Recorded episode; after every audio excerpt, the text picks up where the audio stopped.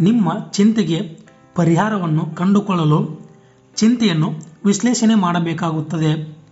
ವಿಶ್ಲೇಷಣೆ ಎಂದರೆ ಅದರ ಬಗ್ಗೆ ಅಧ್ಯಯನ ಮಾಡಬೇಕಾಗುತ್ತದೆ.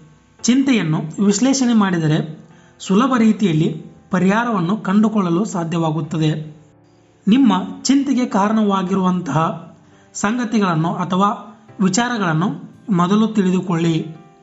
ನಂತರ ನಿಮ್ಮ ಚಿಂತೆಗೆ ಕಾರಣವಾಗಿರುವಂತಹ ಸಂಗತಿಗಳನ್ನು ಅಧ್ಯಯನ ಮಾಡಿ. ನಿಮ್ಮ ಚಿಂತೆಗೆ ಕಾರಣವಾಗಿರುವಂತಹ ಸಂಗತಿಗಳನ್ನು ಅಧ್ಯಯನ ಮಾಡಿದ ನಂತರ ಒಂದು ನಿರ್ಧಾರಕ್ಕೆ ಬನ್ನಿ ಮತ್ತು ಆ ನಿರ್ಧಾರದಂತೆ ನಡೆದುಕೊಳ್ಳಿ. ಮತ್ತು ನಿಮ್ಮ ಚಿಂತೆಗೆ ಪರಿಹಾರವನ್ನು ಕಂಡುಕೊಳ್ಳಲು ಈ ಮೂರು ಪ್ರಶ್ನೆಗಳನ್ನು ಕೇಳಿಕೊಳ್ಳಿ ಮತ್ತು ಅವುಗಳಿಗೆ ಪರಿಹಾರವನ್ನು ಹುಡುಕಿಕೊಳ್ಳಿ.